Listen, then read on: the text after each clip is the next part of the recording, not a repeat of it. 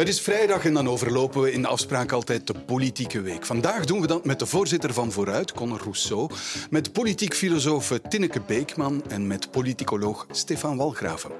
Welkom bij de afspraak op vrijdag.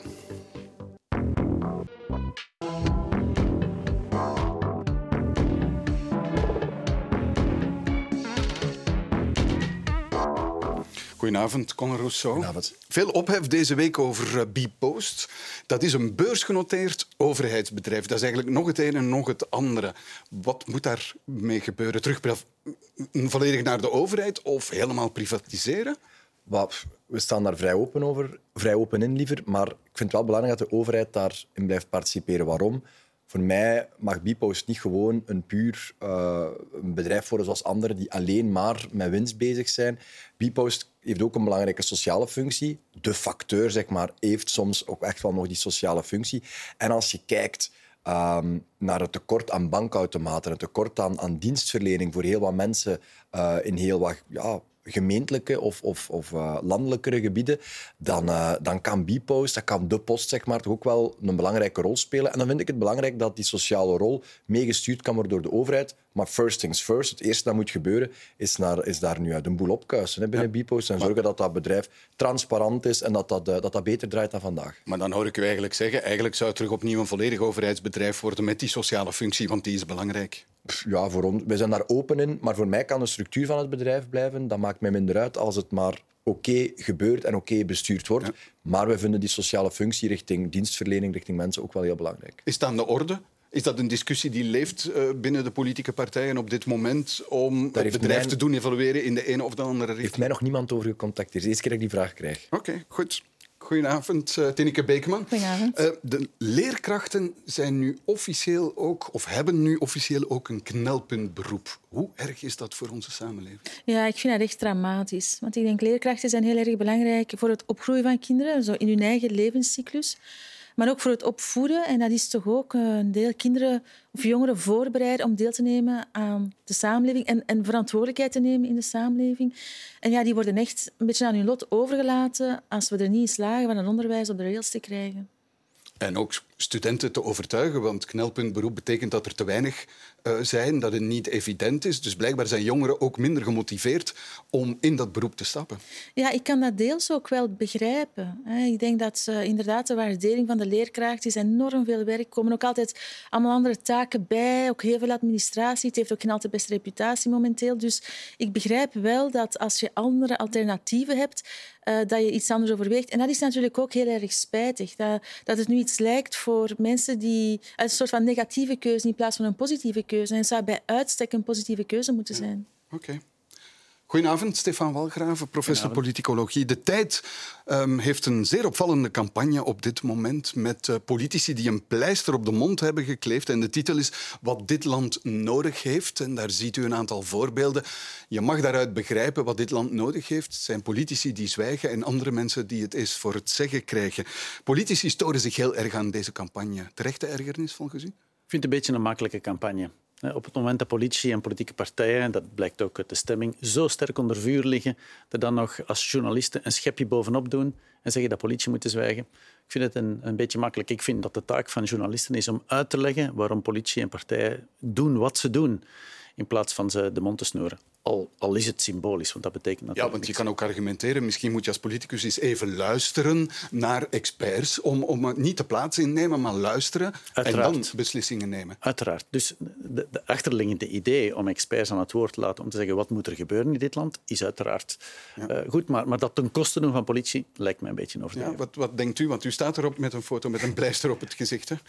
Mijn vrienden hebben mij op de tennis vorige week een beetje mee geplaagd. Ze hadden ook duct tape mee en dachten, mogen we dat nu ook doen? ik vond dat grappig. Uh, um, er was ergernis bij mensen van Groen, bij mensen van de NVA, die, die het eigenlijk een heel negatief beeld vonden voor politici. Ik heb het zelf niet gezien. Uh, ik, ik, heb, ik heb daar eigenlijk te weinig tijd voor om mij met al die dingen om mij daarin druk te maken. Ik luister naar heel veel mensen. Ik ben met heel veel mensen in gesprek op sociale media, scholen gaan bezoeken om naar leerkrachten te luisteren.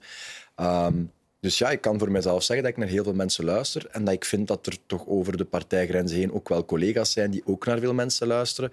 En, en als u vindt dat een politicus het niet goed doet, ja, dan moet hem wegstemmen met de verkiezingen volgend jaar. Dat is democratie. Iedereen kiest wie er verkozen wordt. Hè. Dus de mensen die in dat parlement zitten, die zijn rechtstreeks verkozen een klein omwegje, maar de meeste zijn rechtstreeks verkozen door het volk. Ik ben een volksvertegenwoordiger, ik ben rechtstreeks verkozen.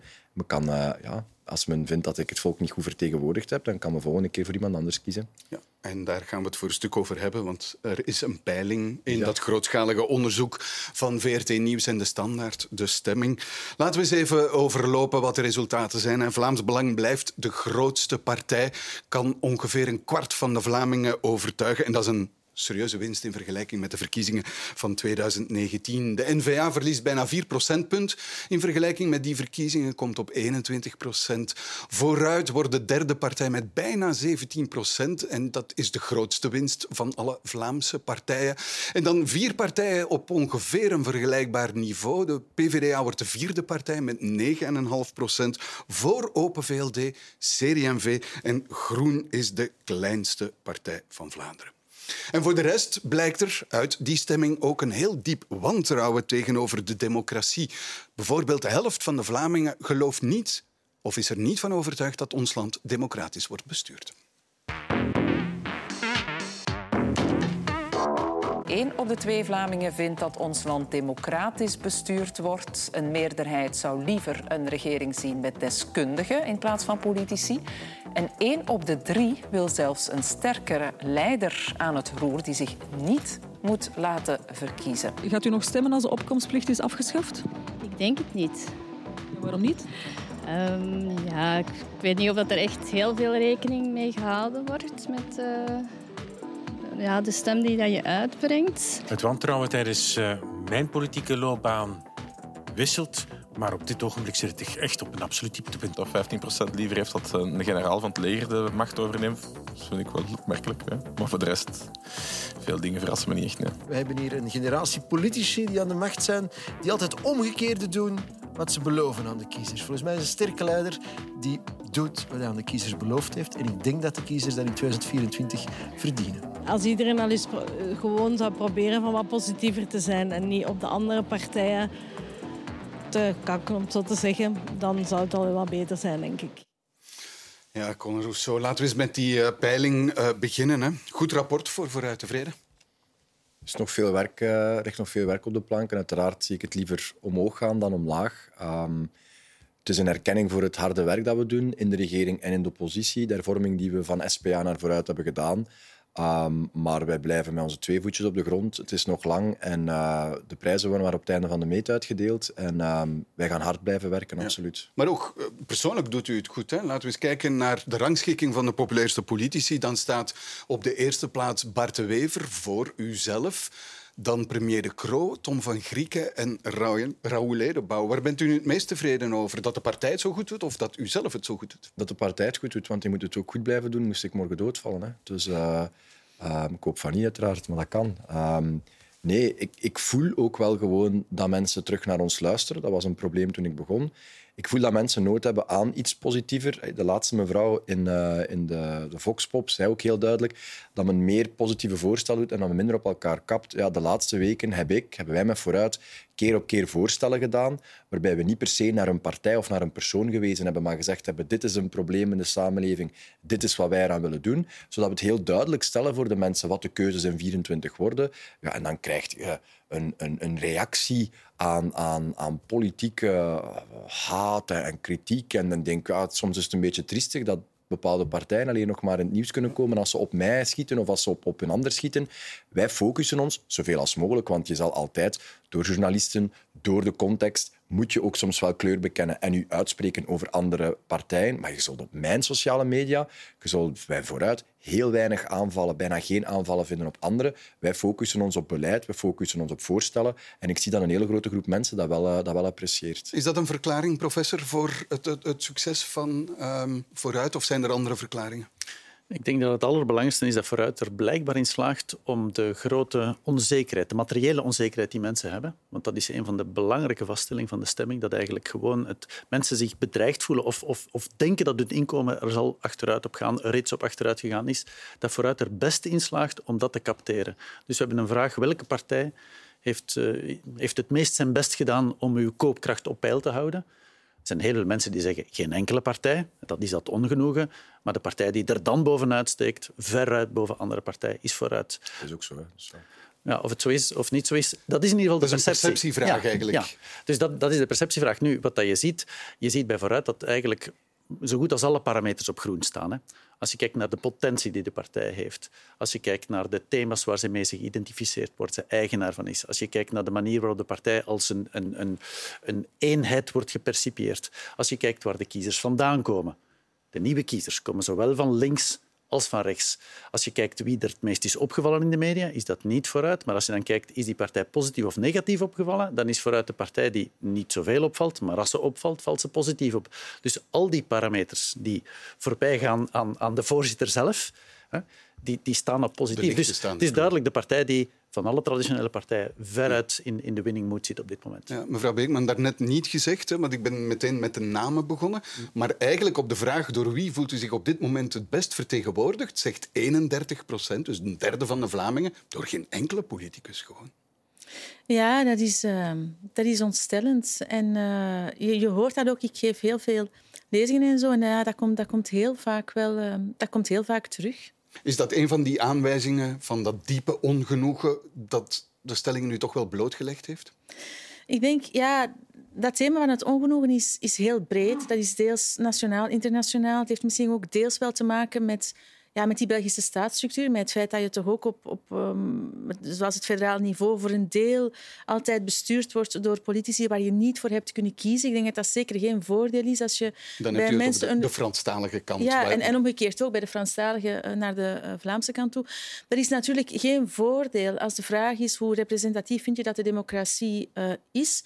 En dan zijn er natuurlijk ook denk ik, een aantal andere uh, factoren, zoals het feit ja, dat extreme P van de A en Vlaams Belang die groeien duidelijk, maar tegelijkertijd nemen die niet deel aan de macht. En dus heb je, zijn het de andere partijen waar coalities mee moeten gemaakt worden. En dat geeft het gevoel dat altijd dezelfde mensen aan de macht zijn, maar natuurlijk in zekere zin ook zo is. En als ik dan denk aan de eerste regering Verhofstadt in 1999, die met, uh, na een verkiezingsoverwinning, en toen had de Open VLD 23 zetels in het federale parlement. Nu is er weer een liberale premier, maar de Open VLD heeft nog maar 12 zetels. En dus die koppeling van uh, verkiezingsoverwinning aan effectief een beleid kunnen voeren, dat zit helemaal scheef. En daar zijn natuurlijk heel veel redenen voor. En je kan het ook allemaal uitleggen dat neemt niet weg, denk ik, dat bij veel mensen het gevoel van ja, je hebt verkiezingen, maar wat is daar nu concreet het resultaat van dat dat niet helemaal duidelijk is? Ja, en Vlaams Belang is wel de grootste partij. Hè? Wat mevrouw Beekman zegt, van je hebt ervoor gestemd, ze winnen verkiezingen, maar ze nemen niet deel. Hè?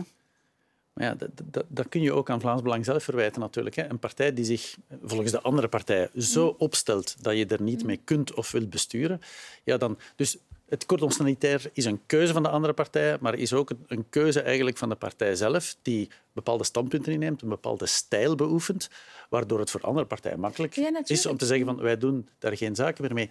En Mhm. de democratie betekent niet dat de partij die er voor op vooruit gaat in de regering zit. Hè. Democratie betekent dat je met de partij in het parlement een meerderheid vormt.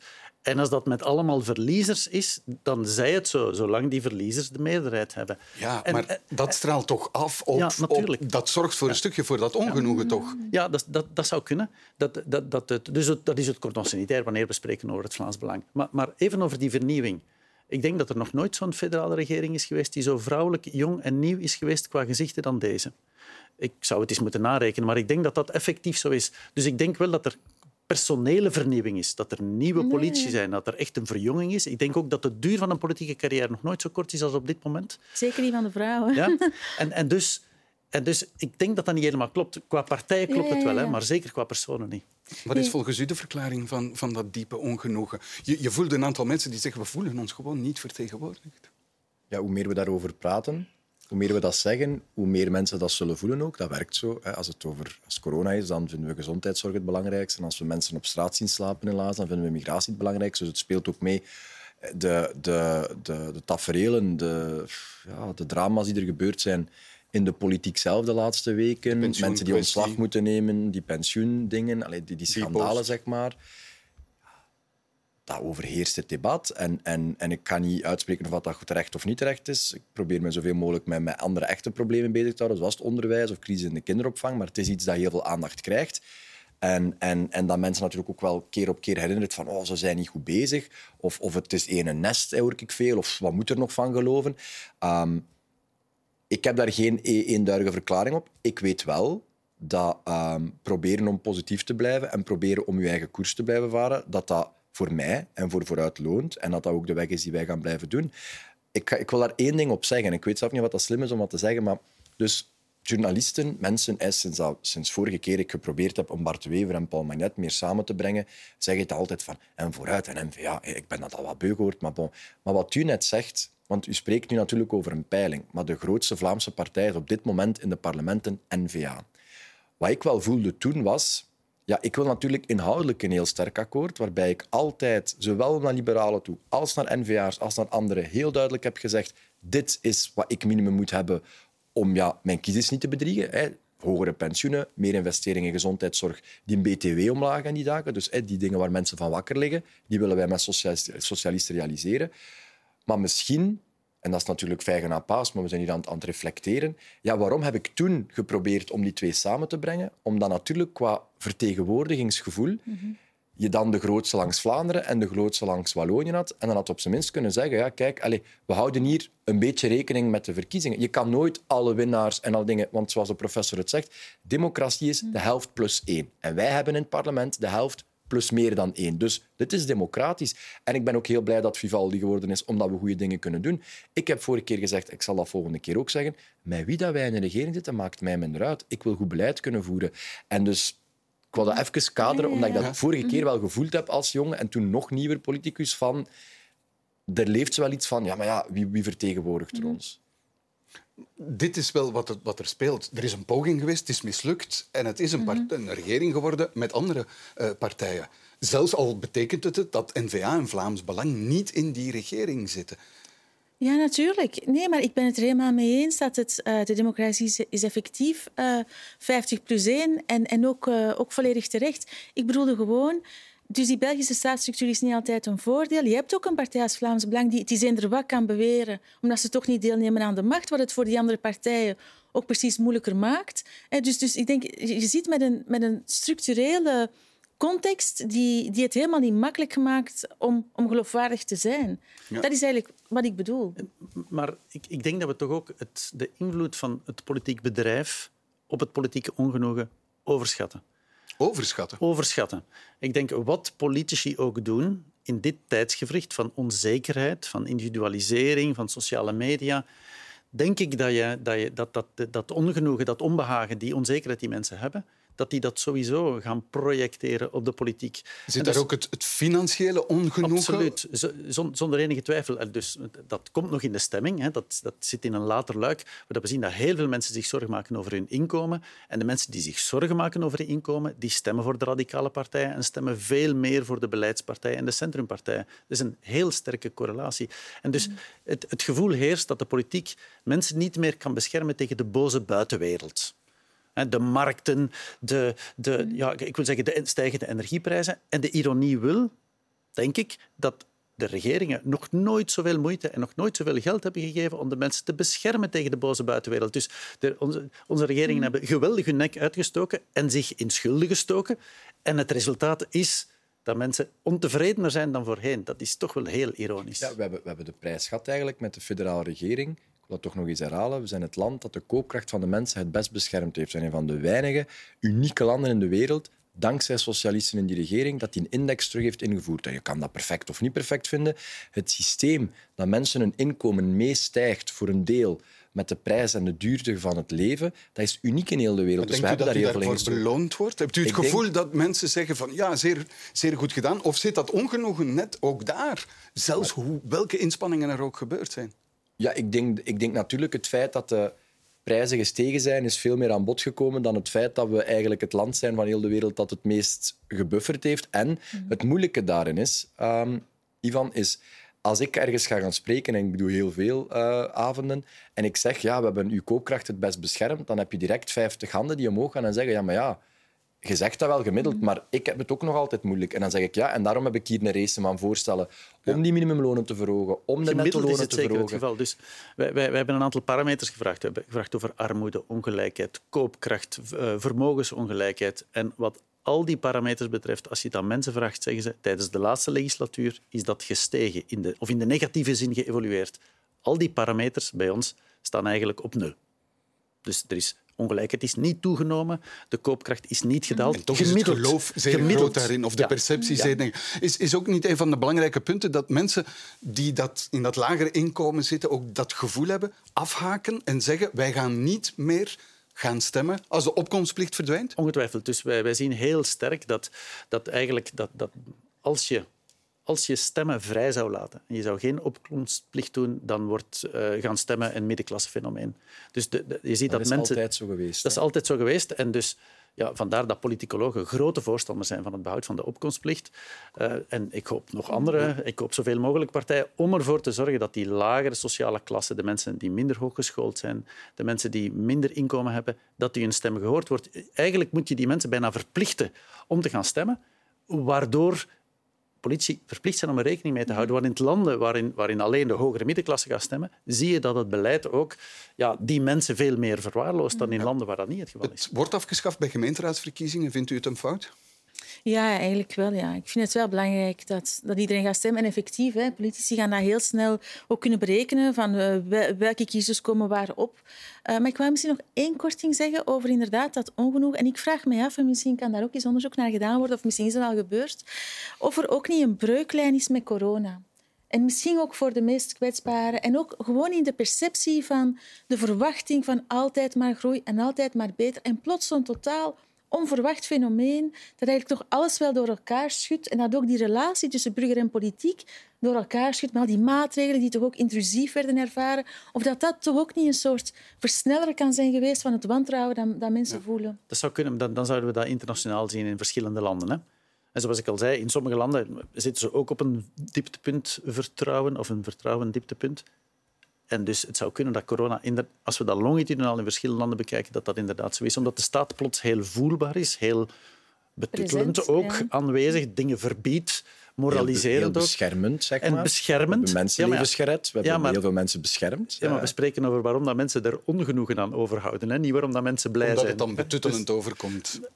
Het is, moet- ik kan dat nu niet zeggen, maar het is wel interessant als Ja. hypothese. Nog even over die opkomstplicht. Eh, Een fout, zeggen eh, twee mensen. Ehm, zou u het eventueel terugdraaien? Eh, mocht eh, u in een regering terechtkomen in... Moesten we kunnen, graag. Omdat we weten wie er afhaakt. Hè.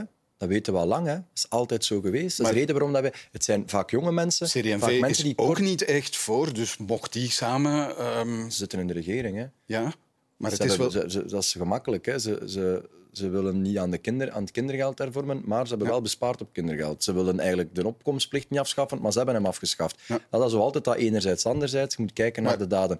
Ik maar zou het graag terug- ligt- Als het aan mij zou liggen, ik, ik, ik, ik voer het direct terug in. Waarom? Omdat je pas echt weet wat heel je bevolking denkt en vindt als je ze allemaal eens kunt horen. En dat vind ik wel heel belangrijk, om ook jongere mensen, en ik spreek liever van kortgeschoolde of praktisch Mhm. geschoolde mensen, met mensen met lage inkomens, ja, ik vind het heel belangrijk dat die mensen een mening, een mening laten, Je laten moet, je moet die mensen binnen het systeem houden. Dat is heel het punt. Hè, Dus je moet ze binnen het systeem houden. Dan, dan, dan kun je dat ongenoegen ook waarnemen. Dan zie je dat onmiddellijk. Anders verdwijnen die eigenlijk van de kaart. Die binnentrek is heel belangrijk. En dat is...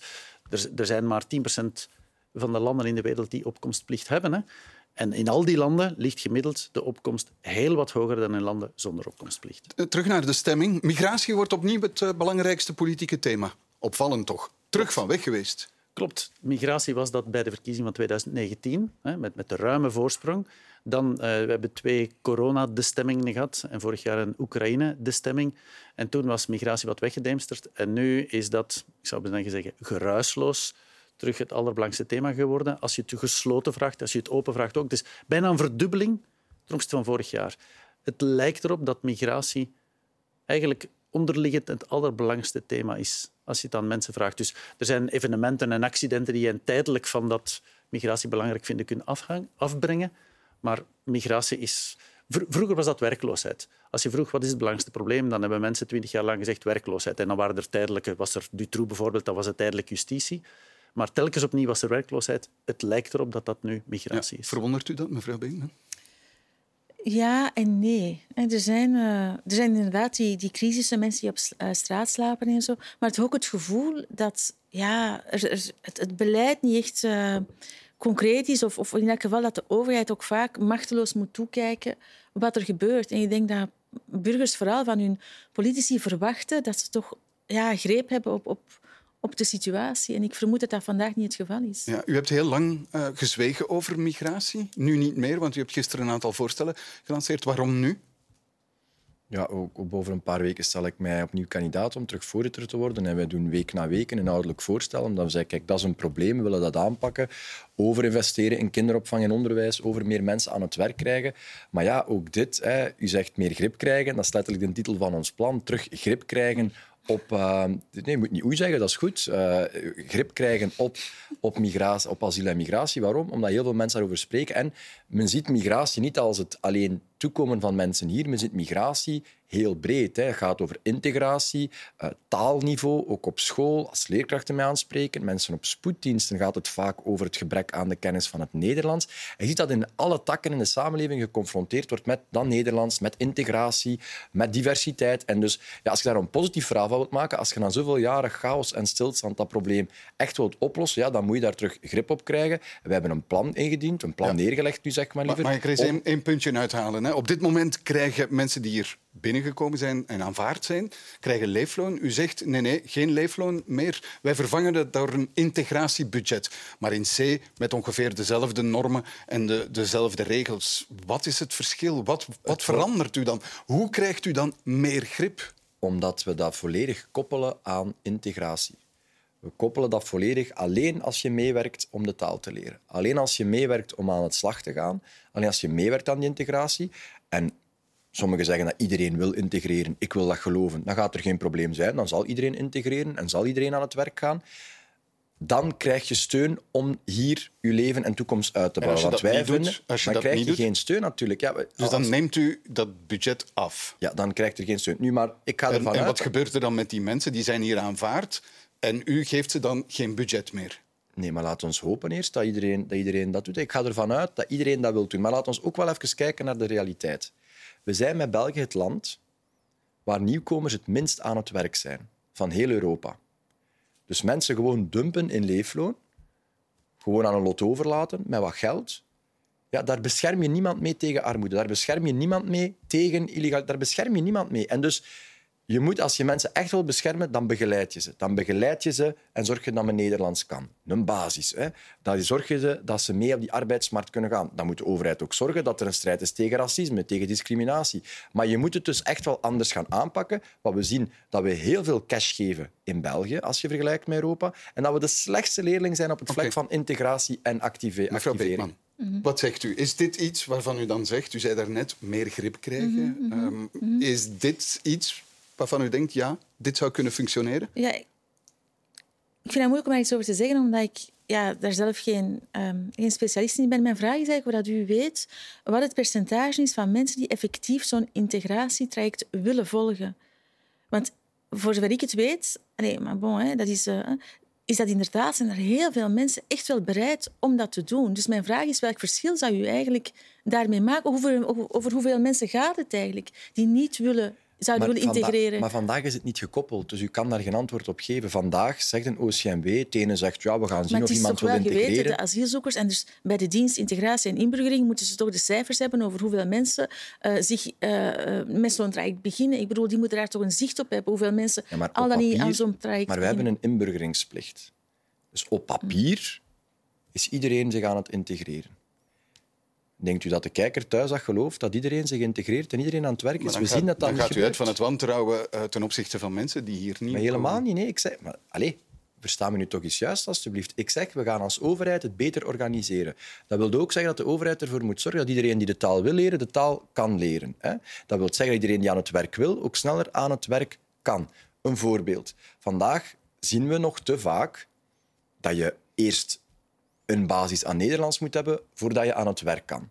Dat is een van de redenen bijvoorbeeld waarom we zien dat we in België, maar ook in Vlaanderen, slecht scoren op mensen aan het werk. Wij zelf, nieuwkomers, moeten sneller aan het werk. Dat is beter voor hunzelf, dat is beter voor de welvaart. En dus vinden wij dat je moet kunnen zeggen, ja, als iemand kan beginnen werken en je moet daarvoor geen Nederlands kunnen, begin al te werken. En daarnaast willen we een traject opzetten om te zeggen, zorg dat ze tegelijkertijd Nederlands blijven leren. Nederlands op de werkvloer, Nederlands in school. Maar vandaag wordt het niet gekoppeld. Dus zelfs als er mensen zijn die zeggen vandaag, ja, maar doe ik niet mee aan die taalles en doe ik niet mee aan, aan, het, aan het werk gaan, dan kan men leefloon blijven krijgen. En daar is geen eenduidig, eenduidig uh, beleid rond. En ik denk wel dat we, als we net het evenwicht willen herstellen tussen draagvlak bij mensen die hier zijn en het beschermen van mensen die naar hier komen, je beschermt ze alleen maar als je ze vooruit helpt in taal en werk. Om dat, om dat evenwicht te herstellen, moet je ook tonen dat je focust op integratie. En ik denk dat dat een heel warm en een heel logisch verhaal is. Maar het is wat genoemd wordt flinks. Combinatie tussen links en flink uh, zijn. Wat gebruikt wordt om een strengere lijn bij bijvoorbeeld uh, mensen van socialistische partijen aan te geven ten opzichte van migratie. Migratie is een moeilijk thema voor linkse partijen. En is, uh, als, als, je kijkt naar het verleden, omdat migratie eigenlijk beschouwd wordt als de eigendom van, als, als van rechtse partijen. En vooral van radicaal rechtse partijen. Dus als linkse partij neem je zeker een risico uh, door daarop in te zetten. En de vraag is of dat je... De, ik, ik, vraag me af in welke mate vooruit een offensief verhaal heeft rond migratie. Hè, en dus dat verhaal zal blijven uitdragen.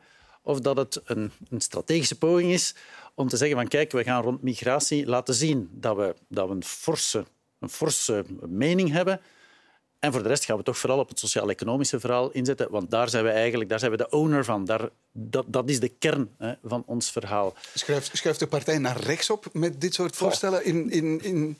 Ik, ik denk dat uh, natuurlijk het zijn partijen zelf die links-rechts definiëren. Hè. Dus als, als, uh, als rechtse partijen naar rechts schuiven en linkspartijen schuiven naar, naar, ook naar rechts, ja, dan is het links-rechts speelveld gewoon geherdefinieerd. Wat je wel duidelijk ziet, als je kijkt naar de twee breuklijnen, de sociaal-economische breuklijn en de sociaal-culturele breuklijn, er zitten heel wat kiezers die sociaal-economisch links zijn en sociaal-cultureel rechts zijn. En daar zitten eigenlijk weinig partijen. Het Vlaams Belang met, zit daar in, in zekere mate, maar jullie zullen zeggen dat ze niet echt sociaal-economisch links zijn. Met dit soort voorstellen komt ja, vooruit in de buurt van...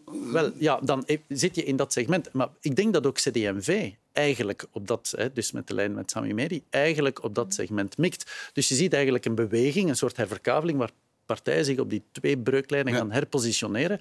En dus dat, dat past daar geweldig in. Nu, ik denk dat je met migratie moet opletten. Ik denk de vorige partij die geprobeerd heeft migratie uh, te, te, claimen, was de N-VA, hè, met Theo Franke als staatssecretaris in de regering. En dat heeft eigenlijk uh, tot een sterke groei van het Vlaams Belang geleid. Hè. Dus goed, er wordt altijd gezegd, je moet als linkspartij zwijgen over migratie. Het zal mij benieuwen of, uh, of dit, deze nu anders zal zijn. Vindt u het een flinks voorstel? Ja, in zekere zin wel natuurlijk. Maar uh, ik, ik, ben er wel mee eens dat er... Um, je ziet dat ook in Frankrijk en zo, dat er toch ook wel een segment is, hè, die, die combinatie van mensen die sociaal-economisch kwetsbaar zijn, maar daarom cultureel um, eerder rechts, uh, dat kan inderdaad dat kan inderdaad wel een groep zijn die, die zich daardoor aangesproken voelt. Ja, is dat wat u wil uh, bereiken? Want we horen ook dat er toch wel wat tegenstand is. Bijvoorbeeld vooruit Antwerpen, lezen op sociale media, zou al geprotesteerd hebben tegen uh, deze maatregelen. Dus binnen uw eigen partij niet onverdeeld uh, aanvaard. Dat is het eerste dat ik daarvan hoor, eerlijk okay. gezegd. Dus, ja, um, ik ga hier eerlijk zijn, ik ben daar totaal niet mee bezig. Of dat iemand dat links noemt, of dat iemand dat naar rechts of naar links. Of, allez, ik heb al zoveel gelezen de laatste weken. Hè. Het is een stap naar rechts. Dan lees ik in andere kranten, het is eigenlijk klassiek links. Hè. Rousseau is klassiek links. Care less eigenlijk. Maar waar, is er, waar het is gezet wordt. in de partij? Is er iemand die u gezegd heeft... Uh, maar we hebben daar, heel, Rousseau, we hebben daar heel, hard, we hebben daar heel hard op, ge, op gepraat. We hebben daar kei, wat dat we heel hard doen is, voordat ik naar hier kom, voordat ik uh, voorstellen doe, dan praat ik daar met heel veel mensen over. En ik zeg, dit is mijn visie, dit is de visie van de studiedienst, dit is de visie van, van Carlien Genet, van Ben Segers, onze migratie-expert. Zeggen we, zo zien we het. Wat ik echt wil doen, is tonen aan België, tonen aan Vlaanderen. Wij hebben onze partij hervormd. Dat niet gemakkelijk was als 26-jarige, toen we 8% en een beetje peilden en iedereen in ruzie lag.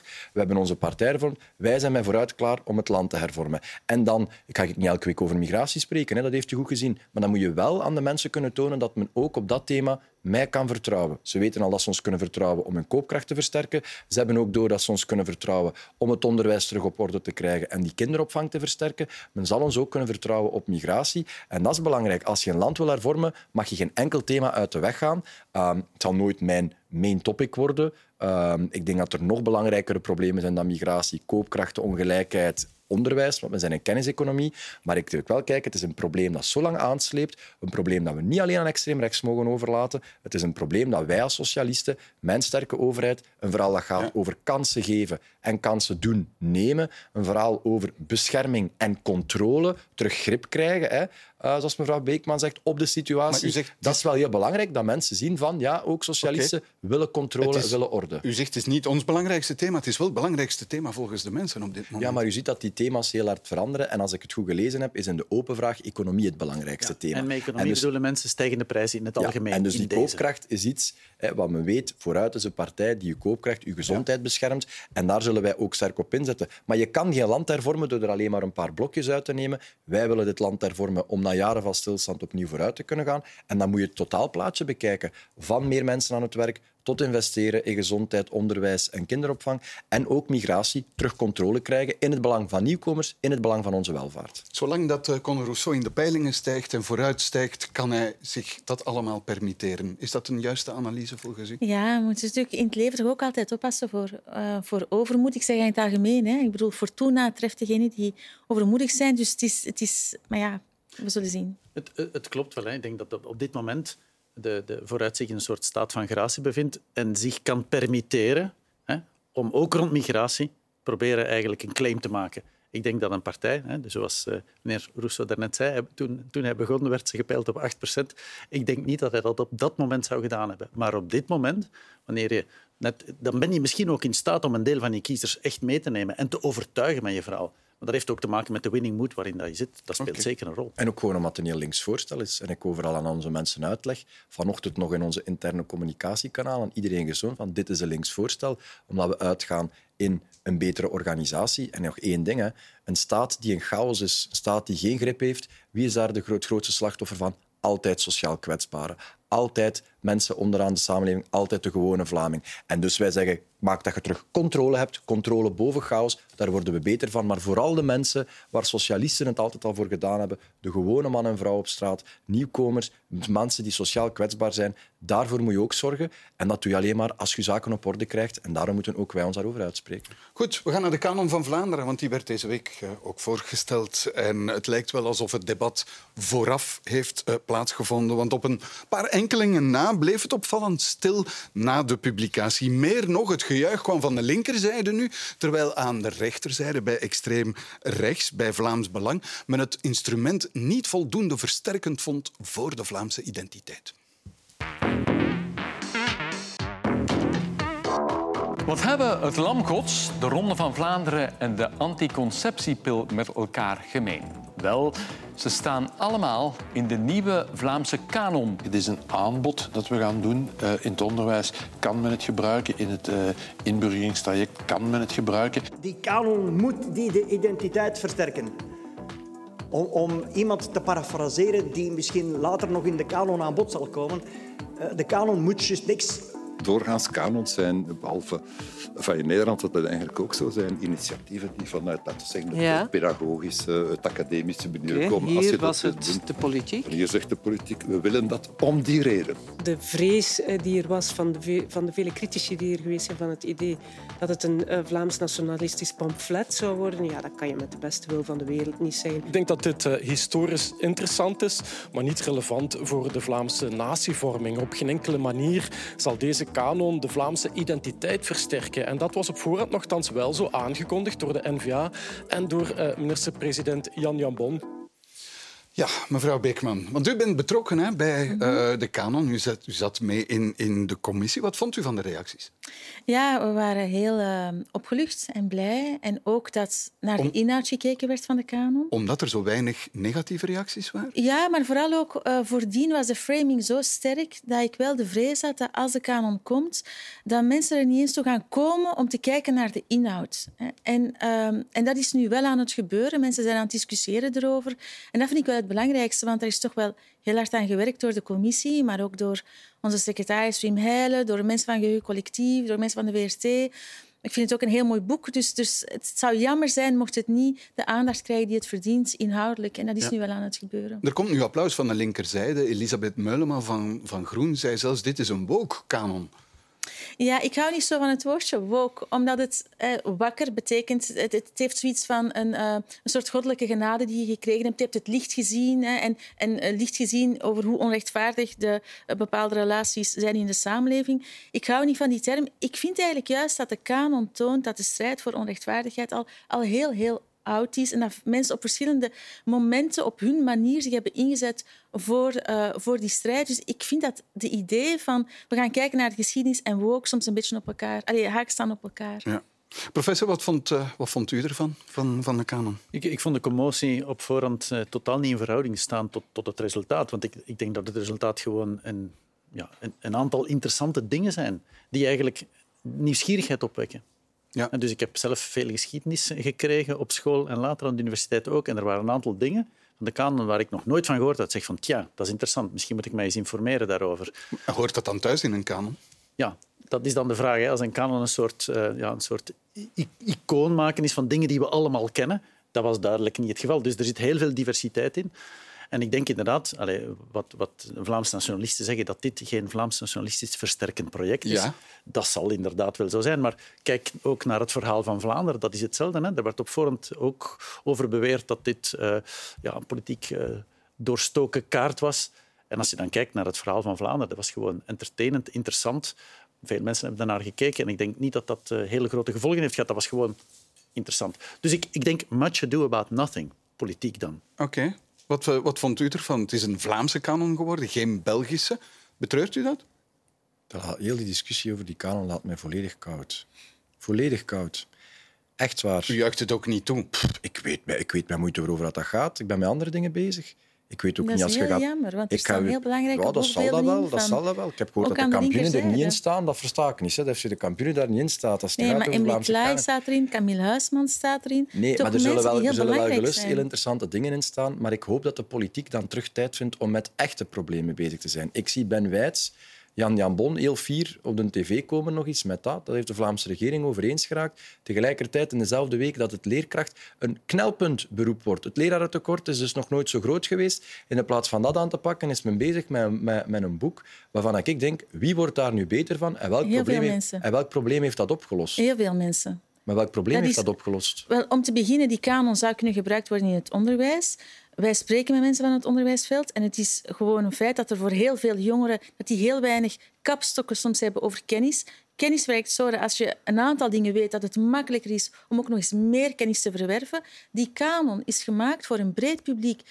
Iedereen mag die lezen en daar kritiek op hebben. En meestal zijn het nu de hogeropgeleide en de intellectuelen die er kritiek op hebben. Maar die is eigenlijk bedoeld voor een breed publiek. Die is ook gratis beschikbaar op de website.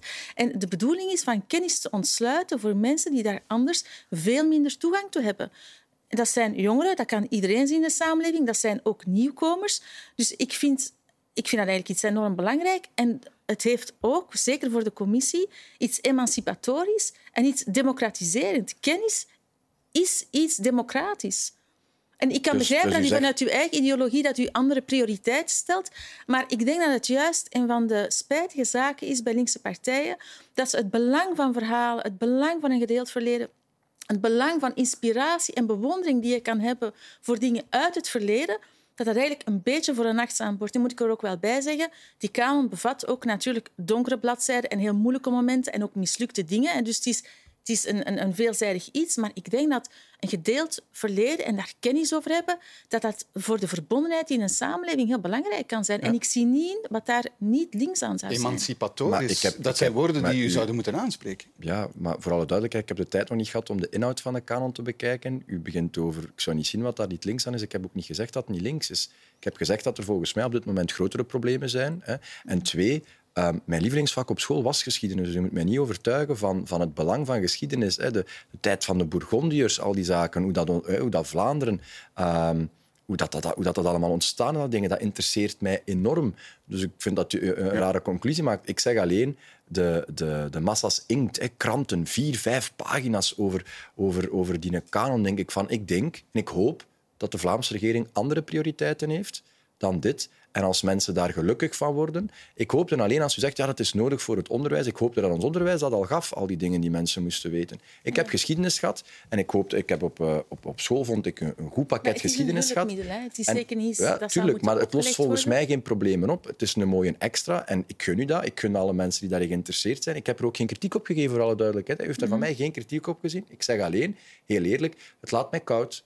Ik denk dat er echt wel andere problemen zijn. En ik zou graag de minister van Onderwijs, de minister-president, op tv zien komen met akkoorden en oplossingen die de Vlaming echt helpen. Op vlak van hun koopkracht, op vlak van onderwijs, op vlak van de kinderopvang. Het een hoeft het ander niet uit te sluiten. Maar we wachten al zo lang op goed nieuws op die andere domeinen. Dus dat ik het... Ja, ik gun het de Ja, mensen die dit interessant ja. vinden, maar was- voor mij ja. doet het heel weinig. V- Vindt u het zijn geld waard? Want de Vlaamse regering heeft daar natuurlijk geld eh, in, in, ingestoken, maar het, het is een hulpmiddel. Het wordt ook niet gebruikt voor de eindtermen. Er is niet echt een doelstelling op, op dit moment.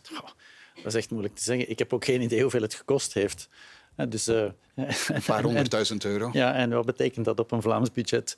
Weet ik veel. Dus ik, ik denk dat die kostprijs wellicht peanuts is. Hè? Dat is Hè, peanuts. Dus dat, dat wellicht peanuts is. En, en dus, ik, ik denk dat het vooral over die politieke discussie gaat. Dus het politiek instrumentaliseren van die kanon. Ik, ik heb daar na de publicatie van de kanon heel weinig van gemerkt. Vindt u het En een opdracht van een regering? Vindt u het een missie van een regering om dit in gang te steken? Want dat is ook een van de kritieken. Ja, ik denk dat ook in Nederland uiteindelijk de regering... eh, de, de- ik ben niet heel goed geïnformeerd, maar ik denk dat het Ja, ook in Nederland uiteindelijk de regering heeft gezegd van oké, er, er is een vraag om een kanon te maken en wij zullen, wij zullen het eventjes coördineren en in handen nemen. Ik heb begrepen dat het in Vlaanderen iets meer vanuit de politiek is gekomen. Maar uiteindelijk, als je een soort een, een, een tekst met autoriteit wilt maken, ja, dan denk ik dat het wel best vanuit een regering komt, zeker. Weet ik Ja. veel. Dus ik denk dat dat eigenlijk niet zo belangrijk is. Moeten we dan ook niet een Belgische maken? Moet de Vivaldi-regering dan opdracht geven voor een Belgische kanon? Ik denk dat dat een zeer interessant idee zou zijn. Want er wordt voor België gezegd het is zo moeilijk om te hervormen. En ik denk juist als Franstaligen en Vlamingen beter zouden begrijpen welk idee ze hebben over België vanuit het verleden, dat ze ook veel beter hun standpunten zouden begrijpen en dat dat politiek alleen maar interessant kon zijn. En in de tijd dat er wel grote hervormingen waren, was het zo dat je Vlaamse politici hadden die heel goed het Franstalige standpunt begrepen en omgekeerd ook. En niet alleen het standpunt over eh, armoede, werkloosheid, peilingen enzovoort, maar werkelijk vanuit de geschiedenis en vanuit de verbeelding van wat een land als België kan zijn. Ik denk dat dat een super interessante oefening zou kunnen zijn. U zit in de Vivaldi-regering, hè? Maar ik ga, Belgische morgen, ik ga het Kamer? morgen niet op tafel leggen, alleszins. Ik denk dat de Vivaldi-regering andere katjes te geestelen heeft op dit moment. Ik hoop nog op een fiscale hervorming, dat de nettolonen omhoog gaan. Ik hoop nog op pensioenshervorming, zodat mensen met nog meer pensioen... Allee, nog meer, ik bedoel, pensioenen zijn te laag, maar nog meer omdat we al aan het investeren zijn. Er zijn andere katjes te geestelen. Ik kijk wel uit naar de projecten die we hopelijk in een volgende regering kunnen doen rond 200 jaar België. En misschien dat het in het kader van 200 jaar België wel kan zijn wat is de Belgische geschiedenis? Wat is de Belgische zeg maar, natievorming? Hè? Wat is België? Wie is Belg? Voor mij zijn dat, allez, voor mij zijn dat geen levens- eh, of existentiële vraagstukken. Maar, maar dat kan super interessant zijn, denk ik, binnen het kader van 200 jaar België. Van waar komen we en wat is onze gedeelde geschiedenis? In dat kader wel. Ja, goed idee. Ja, s- ja ik, denk, ik denk dat een kanon ook interessant kan zijn, uiteraard ook zelfs zonder dat soort van, van verjaardag. Maar ik, ik, ik zou dat zeker aanmoedigen, mocht, eh, mocht u dat willen doen. Goed, dat is het einde van Ik zal het deze... zelf niet alleen beslissen, vrees ik, maar eh, ja. We zijn aan het einde van deze afspraak op vrijdag. En daarmee is weer een politieke week netjes neergelegd. En zoals altijd dank ik mijn gasten voor de deskundige hulp daarbij. Conor Rousseau, Tineke Beekman en Stefan Walgraven. En u, beste kijkers, dank dat u er opnieuw bij was. Tot volgende week.